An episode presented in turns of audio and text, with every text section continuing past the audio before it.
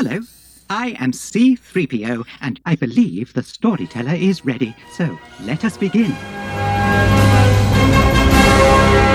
This week, the story is about the lessons we learned along the way. Star Wars is obviously intrinsically allegorical. It began with George Lucas attempting to convey both the classic tenets of the traditional hero's journey as well as what he believed to be fundamentally true about life itself. So this week we're counting down our top six lessons learned from Star Wars. And Ross, you and I have talked uh, a lot about how you essentially don't remember a time when you didn't have Star Wars in your life, and I I tend to agree. I feel the same. So it's kind of like these movies were fundamental in teaching both of us core values. How do you think you have been shaped as a person by Star Wars? I don't know. It's a good question. Certainly, it, you're right. It's the hero's journey. It's a lot of basic right from wrong and dark and light. It, it, it's very straightforward in a lot of ways, uh, and it's uh, subtle in a lot of different ways. And so, some things that are obvious and kind of overt lessons that are meant to be taught are things that maybe seem obvious and you kind of just roll off your back, but you don't necessarily realize that they're playing a role in uh, helping you determine right from wrong. Uh, and then I think there's a lot more that uh, reveal themselves over time, and then they're almost um, kind of an ability to learn from Star Wars as you grow and show like kind of your understanding of it growing. Uh, and that's something that some as something I've known my entire life is really interesting. And we even chatted uh, on the weekend about how uh, a line in Star Wars that I always saw as a mistake, uh, someone pointed out to me, isn't a mistake. And it was one of those really cool things. I mean, I know, I know it's not like a life lesson per se, but we were just talking about how only a Sith deals in absolutes uh, is not an absolute itself in the way a Sith would have it as an absolute, because it's that Siths deal in absolutes and that they refuse to negotiate and that it was if you're not with me then you're my enemy and so even something as simple as that i can now pinpoint this moment in my like in my life as to when i understood that for what it actually meant i mean i guess i always understood it as its direct meaning um, but just or I guess I always understood its implied meaning, but not necessarily the direct meaning of the line in that regard. Whereas on some of these other things, uh, there are some interesting life lessons that uh, I definitely didn't notice when I was a child, but now looking back, uh, are instrumental. For what it's worth, I think uh, your reference to only a Sith deals in absolutes, I, I think that can be expandable to be a, an applicable life wisdom because it's about uh, the uselessness of rigidity. It's about about the importance of flexibility and understanding and nuance. And and that's kind of I think how and I don't know your list, you don't know mine, but I, I it'd be interesting to see if we have any overlap here because um, we didn't discuss this at great length how we wanted to to set parameters for this, but it seems like we both have an idea that that these are just uh, fundamental lessons and wisdoms provided by the story many of them in a recurring way and and perhaps some less so. It's not necessarily things that we personally had a unique relationship to or or or um, uh, uniquely uh, uh, learned from personally, but uh, things I think all of us are meant to take away. Does that make sense? Yeah, absolutely. And I think some are ones that are going to hit with us at different levels because of the people that we are. Uh, and that's just, and that's essentially the way it is. There's, there is no right from wrong on any of these lists. Um, but I'd say this one maybe more than ever. However, yep. there are going to be some that I, I really do think we're going to have some some overlap, especially the way I interpreted the assignment and the way that I kind of amalgamated some of my my answers. So um, it'll be interesting to see. But do you want to dive right in? Let's dig into it. My number six uh, favorite lesson learned from Star Wars is never underestimate the little guy. So Star Wars is always, of course, about underdogs transitioning through the the course of this epic story from being essentially a nobody plucked from obscurity to becoming someone who's great and does great things. Uh, but a similar symbolism is often at play in Star Wars, like in a more literal way than, say, Luke the farm boy.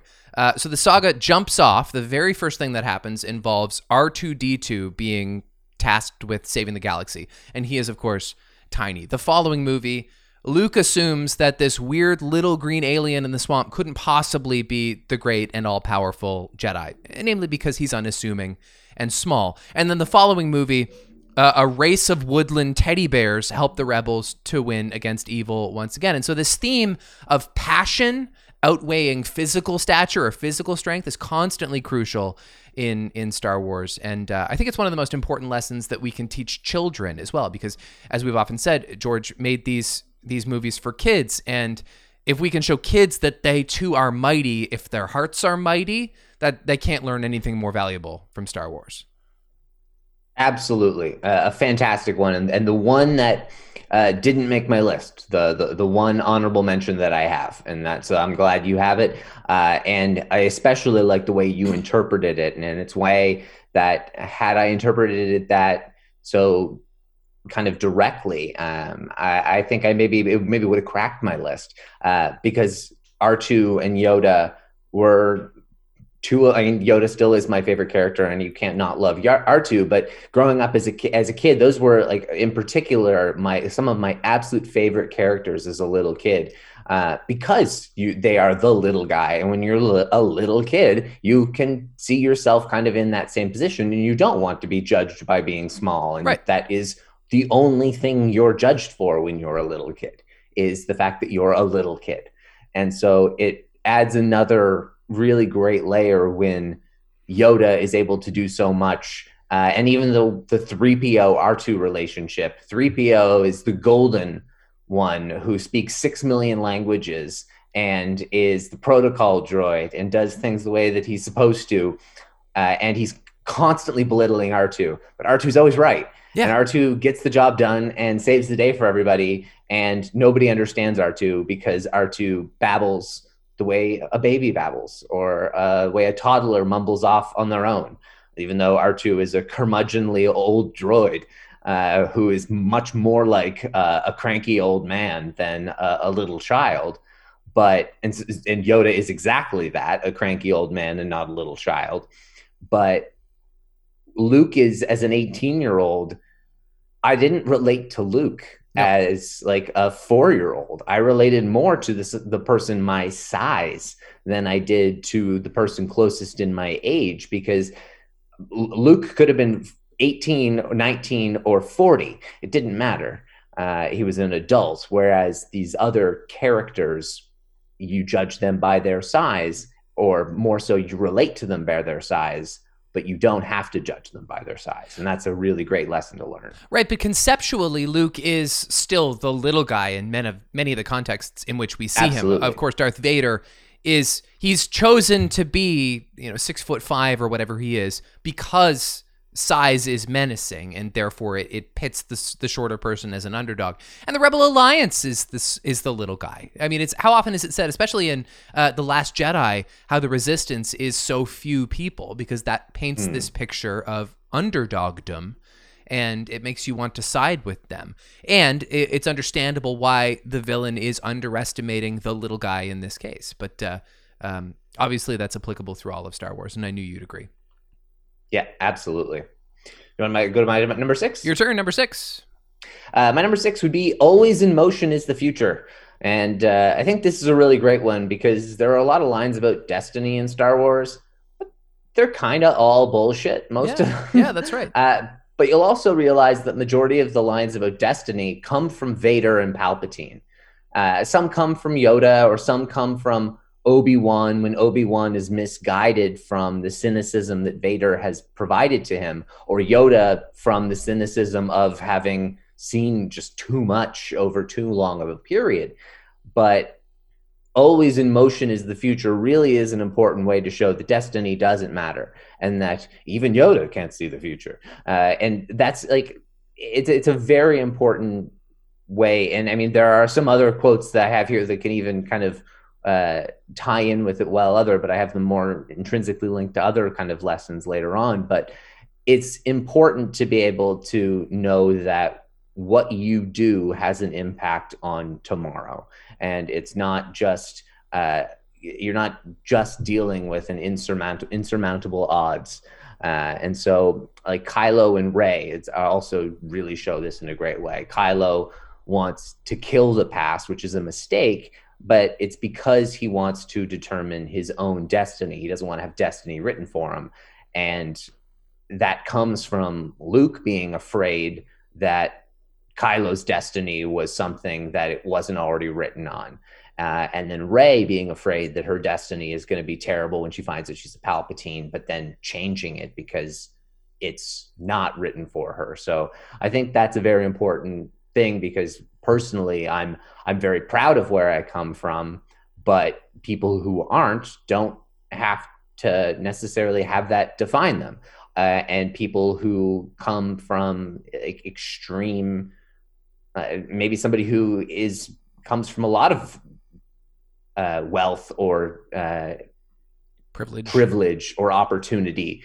um, just because you've been born into that doesn't mean you can't take your own path and still also create value, despite being provided opportunities as well. And so it, it's it's just an important perspective to take on life. I think. I think that's Exactly right. I mean, uh, Qui Gon Jinn uh, exhibits this early on. That's kind of what makes him formidable and, and likable because he's not blind to the fear that's within Anakin. He understands what the Jedi Council is saying and he understands why they're reluctant to train him. But he knows that that is not all Anakin is. He knows what's within his heart. And given the opportunity, he'd like to make that opportunity all it can be. Um, whereas. Rule of the Fates. Well, exactly. That's right. And and that's everything that's wrong with the Jedi in the uh, prequel trilogy. And that's what they need to shed is an understanding that that destiny is is always. I mean, uh, this is off topic, but uh, my whole life is on topic when it comes to Back to the Future. Um, it, your future isn't written yet. You can make it whatever you want, so make it a good one. So it, it, this mm. is the same thing at play. I think it's a great choice. Yeah. And not not a whole lot else to say on that one. I mean, if you want to speed right to number five. That's right. My number five uh, is a direct quote, comes from A New Hope. Who's the more foolish, the fool or the fool who follows him? This is ridiculous. Even if I could take off, I'd never get past the tractor beam. Leave that to me. Damn fool, I knew that you were going to say that. Who's the more foolish, the fool or the fool who follows him? I guess I was wrong. Uh, it didn't make my honorable mentions, but it was in my honorable mentions. I didn't write it. I wrote it down on my scrap paper, not on my my document that I've got here. So awesome. I'm curious. I'm curious to see what, what you have to think about this because I really like it for its flash. I'm not even sure if I can perfectly dissect what it means um, ideologically, but it's said by Obi Wan, Episode Four, after uh, the heroes emerge from the hidden floor compartments uh, in the Falcon, and Han says that they can't escape the Death Star's uh, tractor beam, and Obi Wan Obi Wan says, uh, "Leave that to me. Let me take care of it." And then Han calls him an old fool, and I mean, at this point, he's already been following along with what Obi Wan wants. Uh, and it's kind of just his mo to complain about everything that is out of his hands anyway. Uh, but I think it's a great lesson in in attitude and optimism, having faith in in your uh, in your companions. It's also applicable to any situation where where you're having to deal with naysayers. It, it's a classy way of asking someone if they've got a better idea. You know, you're along for the ride. You got a better idea. Um, and also, fool is a relative term. He just kind of threw it out there. Um, but it could, in this case, mean creative thinker. It could mean the the necessary brave thinker that we need to get out of a bind. So, uh, what what do you think about this about this quote? Because it is kind of flowery. It's flowery, but I think it's I think it's an important one to show that you kind of should carve your own path in that regard. The fact that Obi Wan, yeah, he, he's a fool, but he's just heard about how this guy doesn't believe in anything and how Han is just like, oh, I've been from one side of the galaxy to the other and I ain't seen any one all powerful, well, I forget what the line is specifically. Um, but after that, he's still following him. Obi Wan is still the one who's controlling everything. Obi Wan is the one who paid for the journey. He's the one that got Han to amend his uh, upfront policy on payment. He's the one that has um, gotten them into this bind and is still leading the way. And Han hasn't stepped up with a better plan, like you said. And so, if Han had a better plan, or if there was a, a, a more, I guess, like we don't have time to discuss this in a committee, using another line from from Han, but um, it's it's important to be able to if you have a better idea say it but if not, think creatively. And if someone's going to bitch about it, who cares? Well, do al- it anyway. And also, like, maybe my idea is not great, but like, at least I have one. So let's let's go forth with that, right? And so like maybe maybe we haven't worked out all the kinks in what we're going forth with. Maybe that's what's going to make it successful in the end. Uh, and I mean, Obi Wan does pull it off, but uh, he also no one needs to follow. Right. You don't need to follow. You can stay behind. Mm-hmm. You can go your own way or in particular like not get involved and and Han's gotten involved enough. Han wanted the commission and uh, in in that specific instance um, it's that line has a lot more application outside of Star Wars than I think it does even in Star Wars. Sure. And I think um, with the amount of people who don't necessarily think for themselves and I think there's a lot of people who think that they're one of the people who thinks for themselves and thinks that other people don't think for themselves, but that's not so much the case because they're in an echo chamber. It's it's important to be able to kind of view it in different ways. So I think the quote has maybe even greater application outside of the context that it's used in. And now but, in particular. Yes, in particular now yeah. when there is such misinformation out there. Um, and blind following. Your yeah, and, and it's also the people who are providing the information are a lot of times yeah. fools. They don't necessarily have the credentials. And in this case, Han doesn't think Obi-Wan has credentials. Right. He just called him like like in like a minute he's going to call them where'd you dig up that old fossil? Right. And it's because he thinks he's a crazy old codger. Mm-hmm. Now, uh, what, what, I'm realizing just uh, as we do this podcast, and I think I must have done this subconsciously, is that all of my selections that pertain specifically to one character, like this one, it's it's strictly an Obi Wan lesson. Um, I didn't repeat a character, and I think that's why there's another Obi Wan lesson that I ruled out of my list, and I'll mention it when we talk about um, about honorable mentions, unless you get to it before me. Um, but now I'm kind of wondering if I liked that one more. We can discuss it down the road. But like Obi Wan, especially old Obi-Wan has some really great like quick little bits of wisdom. He doesn't have a lot of lines in the whole series, but pretty much everything he says is gold. I think I know exactly what you're talking about, and we will definitely be hearing it from me because I did not stick to the rule of one per person. Um, I got some heavy.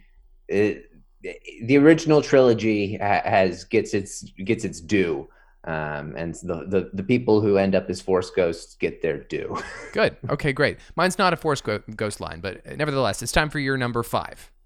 Uh, my number five uh, would be from the man we were just discussing, and it would be as him as a force ghost, and that would be "Don't give in to hate." Uh, and I, I also there was a lot of lines I had, and so a lot of it was kind of finding some other great lines, mixing them together and finding common themes and things that are just consistent throughout Star Wars. And so, two other lines that I felt represented "Don't give in to hate." Similarly, uh, one that I adore from Obi Wan in Rebels when he faces Darth Maul, uh, and Darth Maul calls him uh, a rat in the desert. Mm-hmm. Uh, look what you've become. And Obi Wan says, "Look what I've risen above." And he just doesn't. Maul just doesn't get it he does not get the fact that Obi Wan is more powerful than Maul could possibly imagine because of how centered he is mm-hmm. and how he doesn't need to be a part of the bigger bullshit because he has a role and he has a focus and he has uh, an understanding of his place in the bigger picture and he's one with the force already as crude matter um, and then there's also wars not make one great and so these things are all i think really important things uh, about keeping optimistic and not taking uh, the easy path to the dark side per se. And choosing the high road is the the ultimate underlying um, method that I, I, or I guess the theme I wanted to highlight with this. And don't give in to hate. Choosing the high road uh, and making sure that even if somebody else is bringing things down to a certain level you don't need to give in to that. You can still rise above and be better. Well, it's like that quote that says resentment or bitterness is like drinking poison and expecting the other person to get sick. It's kind of like that. It's like oh, it, that's a good quote too. it is. It's just it's it's it kind of pertains to this like let go of the hate thing. This uh, you will always prevail with positivity in your life. And I've got uh, uh, actually I've got a Han Solo reference here coming up that is kind of his version of of positivity because we all have our own way of trying to to zero in or center upon uh, what what charges us, and that's kind of the fallacy of the Sith is that they are charged and energized by hatred and negativity, but only to a point because they can't quite reach that ultimate uh, uh, transcendence, which is ultimate power, because of what they believe in. Yes, which is the ultimate irony. And yes. the transcendence is very much a great way of putting it. It's uh, like reaching that inner peace and the the, the calmness that ultimately uh, look what I've risen above was the one that I really wanted to highlight there, but I felt don't give in to hate was the more summarizing term uh, and, and, taking the high road. But uh, hard to not uh, hard not to beat Force Ghost Obi Wan. It's a really uh, nice setup for my number four. If you don't mind me uh, transitioning now, gonna say go into it. Death is a natural part of life. Death is a natural part of life. Rejoice for those around you who transform into the Force. Mourn them do not. Miss them do not. Attachment leads to jealousy. The shadow of greed, that is. So it's really hard to isolate the single wisest line or lesson from Yoda. I'm not saying that this is necessarily it, but uh, it was kind of fresh in me because we just recently watched Revenge of the Sith. Um, Yoda is giving some like kind of tough love to Anakin at this moment. Anakin, of course, is afraid because he started to have these premonitions about Padme's death. He's scared about death. And he has to be reminded that he can't be attaching himself to things and people, that we have to. And what Yoda says is some version of Let we have go to of everything you fear to lose. Yeah, he, he tells him some version of you have to rejoice when your loved one transitions to or becomes one with the Force, I think he says, but basically mm-hmm. transitions to a new realm. Um, I think it's as close as Star Wars ever gets to talking about a spiritual afterlife. I think it's more relatable in our world than any discussion involving Force ghosts because when we love somebody here on Earth and they die, you will not see them watching over you. You can believe they're watching over you, but you will not see them with your eyes watching over you. Um, and it brings us comfort to think about an afterlife, or many, many people it does. Um, so a moment like this kind of reminds us of the certainty of all things ending. Anakin needs that reminding, and Yoda has a very clear understanding of that. That's why he's so peaceful with his own death when it comes the time. Um, we have to accept these terms. You know, when we're going about life, you, and this is what the Sith can never do. It is entirely incumbent on you to accept that all things end, and once you can do that, you will find peace and happiness. I, I think uh, a lot of Yoda's uh, lessons are beautiful and wise, but they're a lot more complex than death is a natural part of life. And I'm not saying that he owns death as a natural part of life. Lots of people have said that before, but I, I, I do think it's probably the simplest in its uh, it's it's the most beautiful in its simplicity.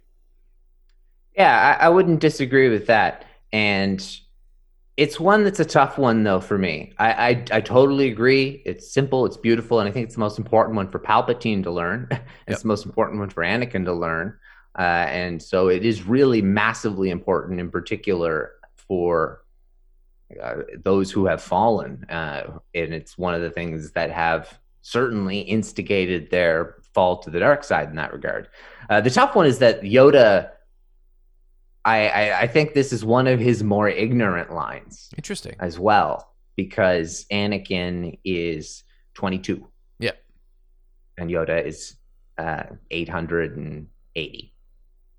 And so Yoda has everyone Yoda has ever known has died. Mm-hmm. Anakin has only had one person die and it was his mom.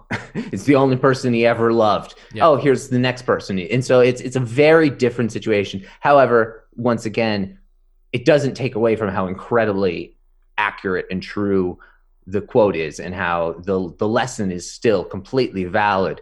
Uh, i just it was a tough one because I, I i felt it, it its use case is is a bit misused in that it is um it's not what he needs to hear at that point and it's one that's always going to be a tough lesson it's always going to be one that you don't like that there's always an end to things it's not an easy thing to hear um, but rejoice for those around you who become one with the force and like you said and that's something whereas if you have if individuals have lived a great life, and I know this is one, um, like uh, like our grand like our Grampy Wilf. Yeah. Uh, his funeral, uh, he like it, there was just something about it. He lived such a full life that there was a, a really there was a, a, rejoicing element about it, kind of, and yep. just the the way that all the people there were talking about him. And so there are things like that that you can certainly see as as a big positive.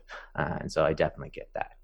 Yeah, I think I think what you're saying is like it, it is simple. It's a simple line. It's maybe too simple. Like Yoda is oversimplifying this actually very emotionally complex thing, and to to the degree that it's kind of insensitive to what, of course, Anakin is is going through.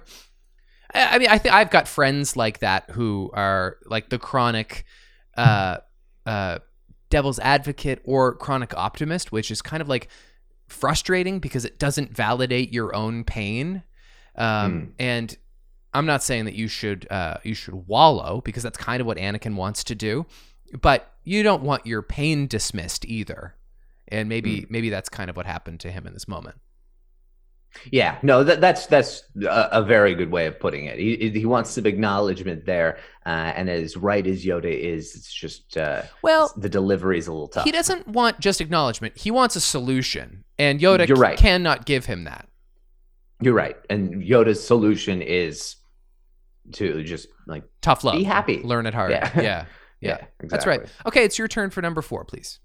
Uh, my number four uh, is what I believe you were talking about before, and that would be your eyes can deceive you. Don't trust them. That's not no? mine. That's a good one though. Uh, that one's a really great one, yeah. and um, I particular wanted to reference a different point, but I felt this kind of sum- summarized things a little bit better. But I don't believe it. That's why you fail. Mm-hmm and also never tell me the odds. These all come together in a, a, really clean way that just because something hasn't been done, just because something seems unlikely, just because uh, you're small per se, judge me not by my side. Uh, these are all things that, yes, they may be barriers, but they shouldn't mean that you don't go and give it an effort. It doesn't mean that, like, ye of little faith. Right. Have a little faith, give it a little bit effort um, you only know the extent of your capabilities to the extent that you're willing to give them a go and that if you you're foregoing the ability to grow if you're not willing to believe what you can't see yeah and that's nice i think that's a really important thing that if if you can only succeed to the extent that you currently know then you will never surprise yourself. Right. What specifically was the line you you kind of titled this with? Your eyes can deceive you. Don't trust deceive them. you. Interesting. But the main moment being really when Yoda raises the X-wing out of the swamp, and that's why you fail, um, is because he, Luke just he, he doesn't. I don't believe it. Right. And specifically, Yoda's not telling him, "Oh, that's because you're a failure." He's saying that no, that specific wording you just said, that's what's the failure, Luke. It's it's not that you couldn't do it too. It's not that I'm small and that that's even more surprising. It's that you just didn't believe in it. It's it's you're still looking in a, in a different direction. You're you're still maybe trying to find the easy way out or easily distracted. There there's there's still something missing there, and that's gonna always be something in life. And so it's interesting where uh, in this case um, it, it it's an X-wing being too big. Yeah. But sometimes in, in, in life it can be a small thing or just a task that seems too insurmountable um, because you've never done it before or you've never seen somebody else do it or you're just trying to give it a stab but doesn't mean you can't.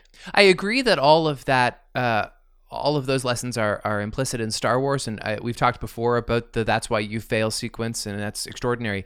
That's not really the first thing I take from "Your eyes can deceive you." I think "Your eyes can deceive you" is is more broadly applicable to just the fact that everything is more complicated than it appears to be at face value. You you have to mm-hmm. you have to consider things from all angles. You have to consider that there is more that which you will never know than you know right now, um, and. Uh, yeah, I guess I just wouldn't have have drawn that connection, but I guess it is all part of the same sequence, and it ultimately exp- explains to Luke and then us, the viewer, uh, mm. that our first impressions are wrong about circumstances and including our own capabilities and the universe. Yeah.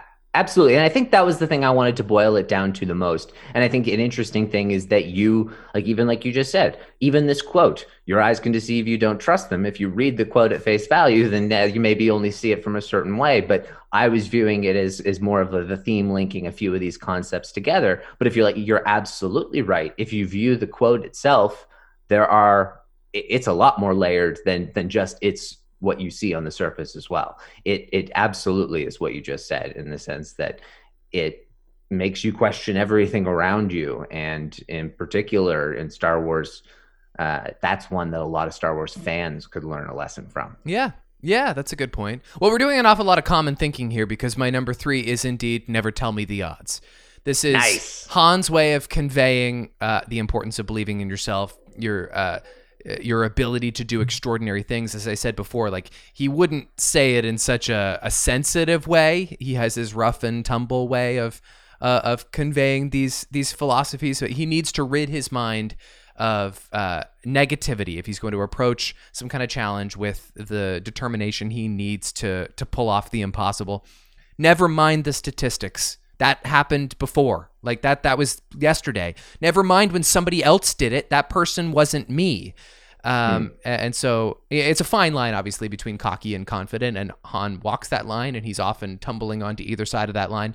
Uh, in this particular case, he's on the right side of it because he does indeed beat the odds, and only because he believed he could. Mm-hmm. Absolutely, and I think that if you particularly unpack it with someone like Han, um, and the things we've known more about him now with Solo and the way that the Kessel Run goes about, it, it's almost like with Han is never tell me the odds because the odds don't matter. Right. I'm not playing the same game. Yeah. I'm I'm taking a, a much more creative approach to this, mm-hmm. uh, and so it, whereas you have 3PO who is you're like very straightforward. He's telling you the odds based on a math equation, whereas Han, it's like let's don't tell me the don't those are those are odds. Yeah, those are not my odds, like you said. Yeah, that's so that's I, I, that's what's cocky about him, but it's also so damn charming, and he does pull it off, and so you want to see him be successful. But basically, in his mind, your odds don't matter because it's somebody else who did it. It's like there is no research on me doing this. I haven't done it before. Mm. Now watch me do it. Um, yeah, and like the Kessel Run. Although it's, it's he does it in a shorter distance. He does, and in neither that circumstance nor the one where he says, "Never tell me the odds," um, is he. He's not like full of a bunch of bravado in this moment. Sometimes Han is like really cocky and and a little hmm. smarmy, mm. borderline smarmy. In this case, he's not. He's he's actually very focused, and he doesn't want his mind clouded with with uh, the likelihood of his failure, um, because that's how he pulls off great things. And so it's a little it's a little flaky of me to be like, well, I learned from Star Wars that you have to believe in yourself, but like that this is their cool cowboy way of telling us that. Yeah, absolutely. And that's kind of what I just said in the last one as well. And that's so what I mean. it, it yeah. is all about the way and these are stories for children that have a lot of other levels to them and so that's the benefit is the fact that some of these base important lessons don't need to be that complicated. Some of them are, but some of them don't need to be. All right, we're chugging uh, along here. It's your turn for number three. Perfect, because it blends really nicely, actually, uh, from my four to my three, uh, with yours as that nice sequence uh, uh, sequitur. Because uh, your focus determines your reality, and I think that that's another really important one. and I tied this one in with the way that I interpret do or do not there is no try. And if you're really focused and you're only committed and specifically working on one thing and your actual focus on something will determine what it is you're able to succeed. So do or do not, there is no try. On paper, some people kind of make fun of that one, like, what do you mean? Trying is a good thing. But no, if your focus determines your reality, if you're focused on specifically one thing, if you're committed, if you're not trying to spread yourself too thin, and you're truly um, wanting to succeed on that specific task that you're trying to learn or whatever it is you're trying to accomplish, your attempts are succeeding. Mm-hmm. So it's not trying is bad, do or do not. It's do or do not. There is no try because trying is doing. Okay. And so it's that way because your focus determines your reality. And so I think those two, I think your focus determines reality almost explains do or do not, there is no try. And I think that's one that maybe for a while I didn't understand, but I think is one that I have been applying a lot recently. I've been spreading myself really thin at work and it's been driving me crazy. And so I've really been trying to silo some things and focus on one thing at a time. And I know that's a very literal um, interpretation of your focus determines your reality, but it allows you to develop a little bit more sanity because if you're spreading yourself so thin and if you're clouding it with like resentment and cynicism, then you're going to fail and you're going to become more cynical and you're going to resent things that's just the way it is. So if you can have that shade of optimism, it makes all the difference in the world. Man, I I, I love that interpretation. That's so great because I too have always kind of wondered about there is no try. Like, yeah, it's like one of the most essential Yoda quotes, but I, I mm. did hmm. kind of take issue with it um, for all the reasons you just said. But now I'm relating uh, your your examples to my own life, and I'll give you a couple examples. Uh, one is last year uh, I tried to get a little more serious about running. Like I was never that comfortable running outside. I like to exercise at home a little bit, but I wanted to be able to like run around the neighborhood and feel confident about that. And um, I felt weird about considering myself a runner, but I am. If you've never run in your life, as soon as you ran, you are a runner. You made that happen. Another one is that my life, my lifelong dream, ever since I learned the alphabet, is to write stories for a living, to write fiction. And I have never been paid a red cent to be a writer, but I am a writer because I've done a lot of it. You know, and mm-hmm. so it's kind of like that. I'm not just like trying to get to some point where I reach some almighty success. Uh, there is no try. You either are the thing or you're not the thing based on your the passion that motivates you. Yeah, I like. I've never had a like. I've never had many hobbies. Uh, I've golfed. Uh, I liked fantasy hockey. Um, like just, uh, but like I'm, I'm a competitive person. But I've been doing Star Wars trivia recently because I told myself I wanted a hobby this year. Right. And so I've been doing. It's it may be something silly, but it's something where as uh, I had an opportunity to play some trivia. It didn't work out, but I still decided to go like, oh, I'll go on Eventbrite and see like, oh, I can go and, and do some little Star Wars trivia. And it's been fun. I, I won some Amazon gift cards and it was a great way to like spend an evening one night. And so sometimes it doesn't need to be as intense as life goals, but sometimes it can just be something that allows you to uh, accomplish something that can make you feel good. And so that's uh, an important thing as well. And you're a Star Wars uh, fanatic and scholar, whether or not you have some credential to back it up. Yeah, well, I just I, I like Star Wars, and so it's it's I read about Star Wars constantly anyway, and so why not have somebody ask you some of those questions and see if you can recount them? And so that's kind of fun. All right, I think we said everything we needed to say, but that was a very enlightened, lovely conversation. My number two. Yes, number two. My number two is not a direct quote, but I think it's a theme that's present through all of Star Wars. It's that it's never too late to do what's right. So it most directly refers to, of course, villains uh, in Star Wars who manage to find the light within before they die as heroes. Darth Vader is never too far gone after all he's done to ultimately overthrow the Emperor and save Luke as his final act. Ben Solo has a very similar transition from evil, back from evil, uh, before he dies. More broadly, uh, the central theme of Star Wars, of course, or at least of the Skywalker saga, is hope. And, and sometimes our heroes like Luke and Yoda and Obi Wan, who all at some point give up and retreat into hiding at some point. Uh, they need reminding that it's never too late to give virtue one more push. I was going to say one final push, but not a final push. As many more pushes as as you can possibly give. It's never too late to do what's right because hope never dies, and it's far better late than never. Yeah, no one's ever really gone.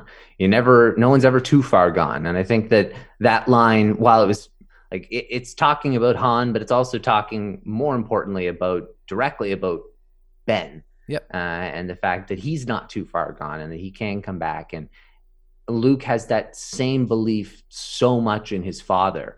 There's still good in him. I know it. Uh, and Padme says those exact. Those are her exact last words. Yeah. Um, and so, like, that is a consistent and important theme throughout Star Wars. And as much as these, like Vader's last words, tell your sister you were right. Uh, and it was because at the end of the day, as terrible as Vader is, he still did something good in the end. Yep. Does that mean that he gets to walk away scot free? No. no. But does that mean that he made a massive, massive, massive impact on the galaxy? Yes. Yeah. Did he change the course of history? Yes. Did it erase everything he had done before that? No. No, and I don't think he's asking for absolution by doing that one no. act of heroism either. No, nor is Ben Solo for that matter. Granted, they both no, do I, apparently get to walk away kind of scot free because they both kind of become one with the Force, and and we just look at them as heroes now. We don't know if Ben Solo becomes one with the Force in that same kind of way. Um, we don't know where his Force ghost is. Maybe that's what we'll find out in Episode Ten that he's trapped in Force purgatory. We do uh, know that that his good final act uh, brings Leia's soul peace. Mm-hmm. Absolutely. So there's some so kind of forceful connection being made there. Yeah. Yeah. yeah absolutely. All right. Uh, I mean, I guess that's all I had to say on that, but it, it's never too late to do what's right. It's your turn for number two. Yeah. My number two is actually the one that I have the least to, to say about as well, uh, but is undeniably important and is easily the most slam dunk, straightforward, the greatest teacher failure is. Heeded my words not, did you? Pass on what you have learned. Strength, mastery, hmm. but weakness, folly, failure also. Yes, failure most of all. The greatest teacher, failure is. No kidding. How often do we do things wrong? Right. Uh, the amount of times I've done things wrong over the last few years at work and have had to go down some ridiculous rabbit hole to figure something out, or because we didn't have the capability to get something done on short notice, to have to learn a skill and to fall flat on your face on these things or to not be able to accomplish what you want. Uh, it always comes back to a learning opportunity. And if you can view it that way, your focus will determine your reality. Uh, and it is really important because it goes back to that no one's ever too far gone as well, because uh, just because you're failing or doing wrong doesn't mean you can't view that as an opportunity to do the opposite and to see it as just a, a part of getting it right uh, it's just the first steps in in and it's it's it's the doing. It's not the doing not. It's it's not the trying. It's the doing. It's just the the the doing and failing. And failing is just part of learning. You're right. That one like really speaks for itself, and, and everybody can relate, it relate to it immediately. You have experiences, and they rarely go how you anticipate them, and and that's how you grow as a person. So that's that really says it all. Yeah. All right, you ready to wrap, wrap this puppy up?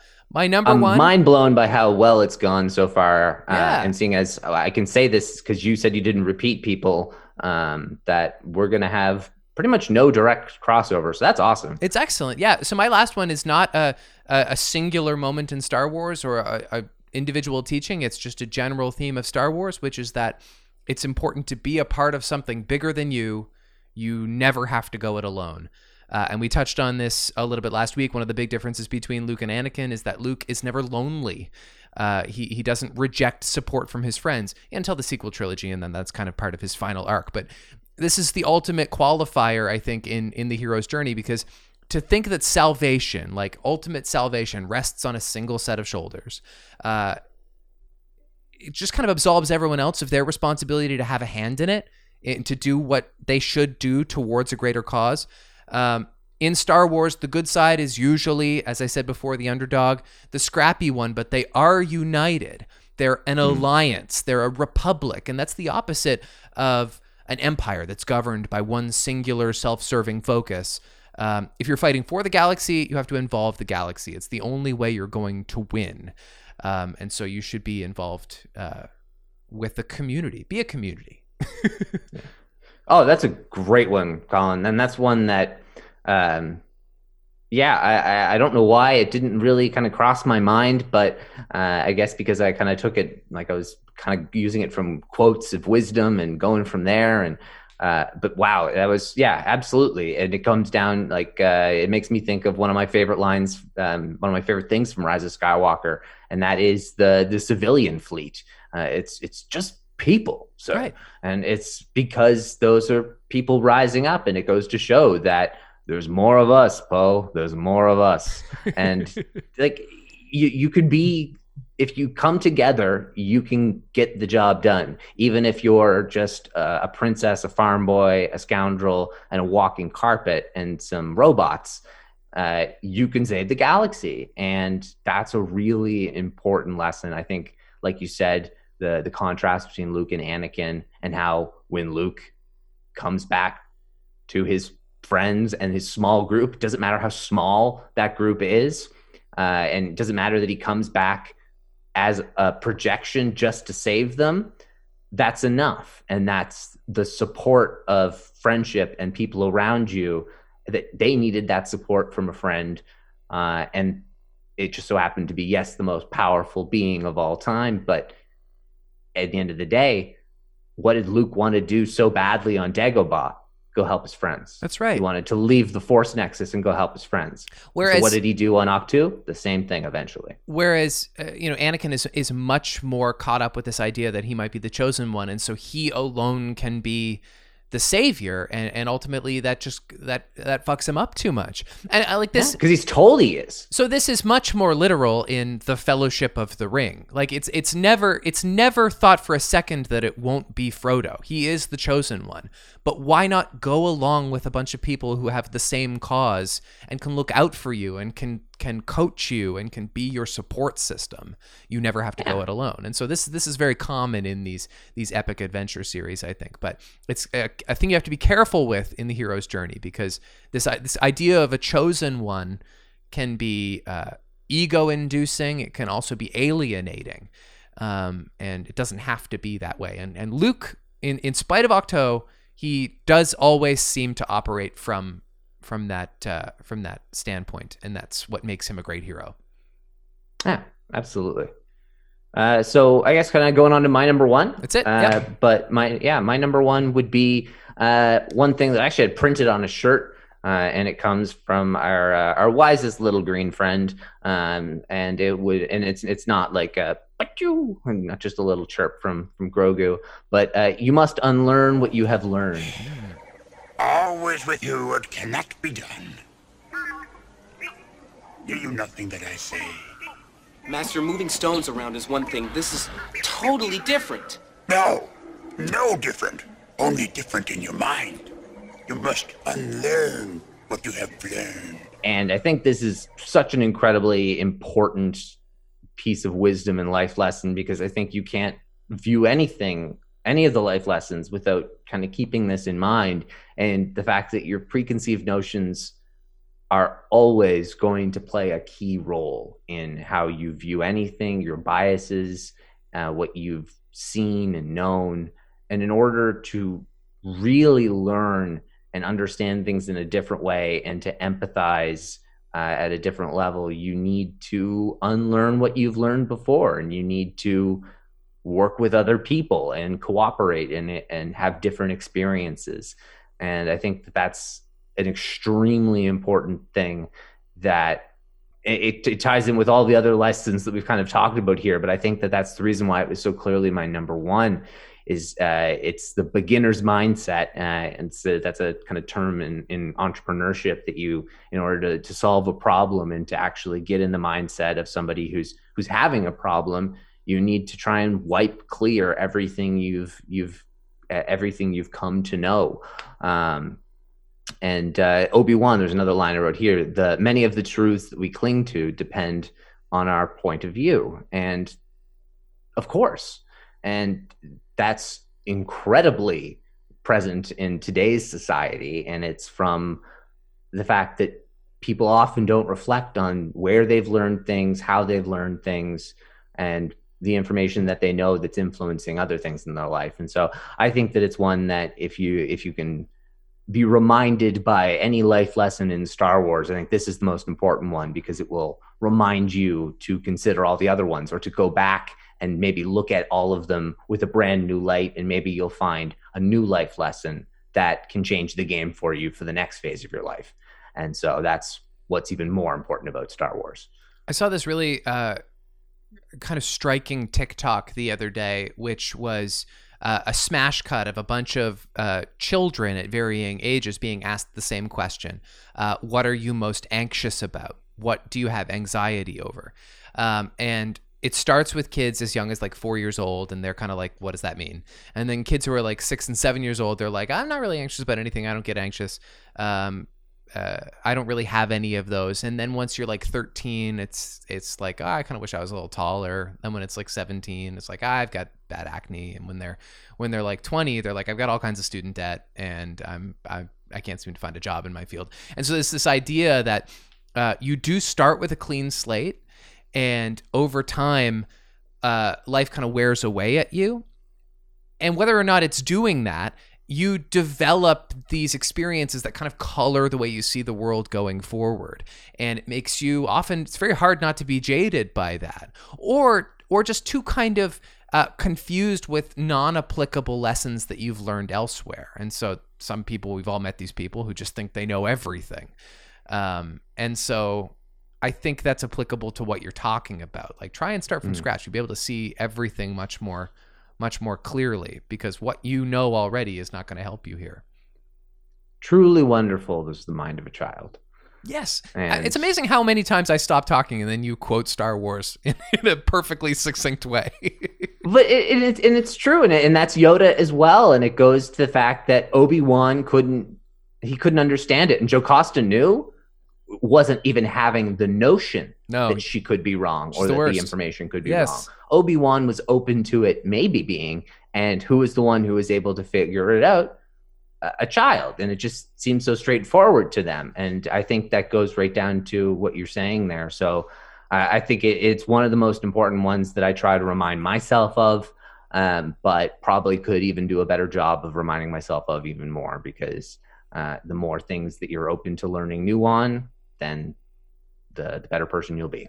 That's beautifully said. Uh, I've only got a couple more. Um, uh, uh, just missed the cuts. The one that I had mentioned okay. earlier, the one that comes from Obi Wan, is uh, in my experience, there's no such thing as luck. Which I think uh, is yeah, is, that is a good one. It's maybe not a great lesson. It's kind of just this thing that colors his character and gives you a little information about like how he came to be this way. Um, and frankly, it's it's it, there is a little bit of bitterness in it, but there's also a little bit of hope in it. And I just think it's it's it's nicely said and it kind of speaks to I didn't really like think about how how deep you could go with this, but um I, I think ultimately it is a hopeful thing to say. I think he's saying, look, we can we can we can, can, change find, the odds. That's right. You can change the odds. We can find our way out of this tricky situation. Yeah, no, I, I, definitely see it as an optimistic line for sure. And then another really um, important uh, theme in Star Wars that was really driven home in Rise of Skywalker is that it's not so much about where you're from; it's about who you are.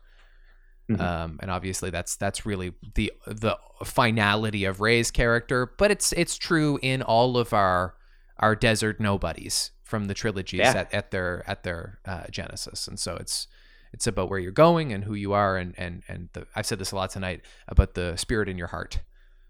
Yeah, she's the royal Rey from nowhere. She's got the full polarization of who she could be, but she chooses to be Rey Skywalker. So yeah.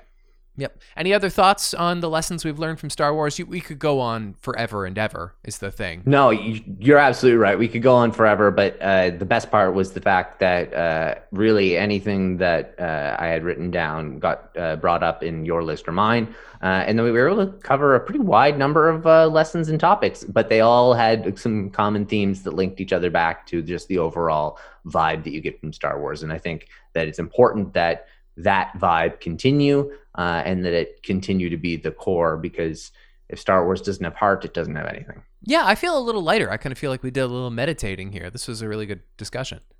Yeah, it was nice. I, I liked it absolutely. All right. Well, what's going on in the news? Re Star Wars. Really, not much. So we mentioned before how uh, the Obi Wan show uh, cast Indira Varma as uh, kind of the the main female lead. Uh, other than that, it's just some rumors, and one would be that Obi Wan himself may appear in the Andor series. Uh, so I would assume if that were the case, it would be in a very small capacity, like as a hollow with uh, Bail Organa kind of communicating. Uh, and I'd be totally game for that. Uh, you want to kind of unite the timelines? Sure. Sure, but why? Why would that rumor have gotten out? Is my thing. Like if if if that's if that's true, why couldn't they have kept that a secret? I don't know. It's a matter. It's all a matter of where the sourcing ends on this. So this has been from a handful of places. So I wasn't able to kind of track down the original location as to where this one came from. Uh, and usually I can kind of that can kind of tell that kind of tell you, but uh, it depends. Uh, J.J. Abrams, like Bad Robot, had a lot of leakers from internal. Right. Um, generally across the board, Lucasfilm doesn't, but who knows? One of these two projects could. They're involving people who are outside and they're bringing in new bubbles, so you never know. Um, but other than that, I don't necessarily think it's a slam dunk because there's also the rumor that uh, Ahsoka could be in the Andor series. Right. So my guess is that there's a rumor or a high likelihood that a Jedi might appear in the series. Mm. Probably not going to get both of them. Uh, Ahsoka operated under uh, an, an, alias uh, Fulcrum at this time. Uh, and so this would it would be very fitting uh, for her to be kind of a secret contact for Cassian. Uh, that would make a lot of sense. Um, I don't know if it makes a ton of sense for Obi Wan to be related to like to have any kind of interaction with Cassian. Um, but the set pieces do look desertish. So if Cassian ended up on Tatooine, then Obi Wan could want to help him to get him the hell off Tatooine. Right. Um, but then I'm not. I don't know if I'm if I'm too into that. That seems like that might be roping a little too many threads together. Uh, Ahsoka seems to make more sense to me, but it would not be a bad idea to have uh, Bail Organa do a little hologram combo with Obi Wan. I mean, Cassian is is such a blank slate, right? Like they can really do anything at all with him. We don't know that much about him. We don't have a whole lot of loyalty to him as a character. We know, you know, roughly where his morals lie, but uh, they can kind of do whatever. They can involve him with whomever, and so I'd like to go into that experience with uh, as little knowledge as possible, and uh, um, I guess we'll see. Do we do we know roughly when the ETA is on on Cassian? No, we really don't, which is kind of weird. We know it's shooting um, at the moment, and so it's going to be 12 episodes. We don't know how many seasons it's going to have, or if the 12 episodes is the one season or the entire series, and then it might be like two six episode seasons or three four episode seasons. We really don't know any of those. Uh, but because it's being filmed, I anticipate it'll come out before Obi Wan or Ahsoka. Yeah. Um, so that seems to make some sense to me, but um, yeah, I, I would imagine they're probably going to be done some amount of filming soon. I mean, they've been filming for a little while. They had a, yeah, I don't know. We'll we'll probably be getting a lot more info on Cassian soon. I would imagine. Is that all the Star Wars news? Uh, another other big rumor is that uh, Rangers of the New Republic, that Hera Syndulla, who was one of the main characters in Rebels, uh, she was the Twi'lek in Rebels, and uh, that she will be uh, the main uh, build around character to be used in Rangers of the New Republic. And I think this is perfect. It makes complete sense that if they go this route, they're gonna they're using a lot of characters from uh, Rebels and reintroducing them, bringing them into live action. There's a rumor that Thrawn and Ezra might get their own show to lead into the Ahsoka show, so it would be like maybe a Book of Boba Fett kind of size show cool. to lead into that one. Uh, that would be awesome. I would love that. Uh, because they're making so many of them live action, they made her CGI'd uh, or performance captured in the Rogue Squadron game. So they've already kind of brought like an almost uh, lifelike version of her to reality already. Okay. And she's a fan favorite, uh, top 15 character in Star Wars. Really an excellent, excellent character. Um, best mom in Star Wars. Um, and so I think she'd be a really cool, uh, really cool character cool. to build a show around. All right. Well, speak, yeah, speak, speaking of, of the Cassian show, happy birthday on Tuesday, March 16th to Alan Tudyk, who we don't nice. know we don't know for sure if he's going to be in that, but we'd like to see him. And uh, happy birthday the next day, uh, Wednesday, March the 17th to John Boyega. So that's all we have for awesome. for birthdays right now. Interesting how much we discussed the original trilogy tonight. Like we had a little bit of Kylo talk, a little bit of uh, like I guess some Yoda talk, some Anakin talk, but like the vast majority of our conversation circled around the original trilogy tonight. Yeah, some Qui Gon talk there, which was good, but yeah, the original trilogy is where a lot of that wisdom really lies in those um, it originates key there. life lessons, yeah. and I think a lot of them are repeated again. And I think there's the poetry that's important. Uh, I think some of that is maybe a little lacking in certain parts of the, of the the sequels, or maybe certain parts, uh, like definitely Solo. I'll be honest, there, there's uh, that's mainly the reason I feel lacks a lot of heart that movie. Um, but I, I, think that's one of the nice things is that they really distilled it down to these main themes from the hero's journey and that you can kind of reuse them in just different ways. And so that was one of the nice kind of realizations when i had so many of these that i could kind of link together that it's just it's like poetry it rhymes. And that was what george lucas was going for so That's right. Listen, we'd love to know uh, your favorite lessons learned from Star Wars. They don't have to be things that you learned initially from Star Wars, but what are your great takeaways, uh, concept wise and idea wise, from Star Wars in any way? So maybe we didn't even touch on the stuff that's most important to you. You can email us, recorder66podcast at gmail.com, or you can tweet at recorder66. Uh, please rate and review on your preferred podcast app. You can check us out on YouTube, Recorder66. And until we are together again, May the force be with you.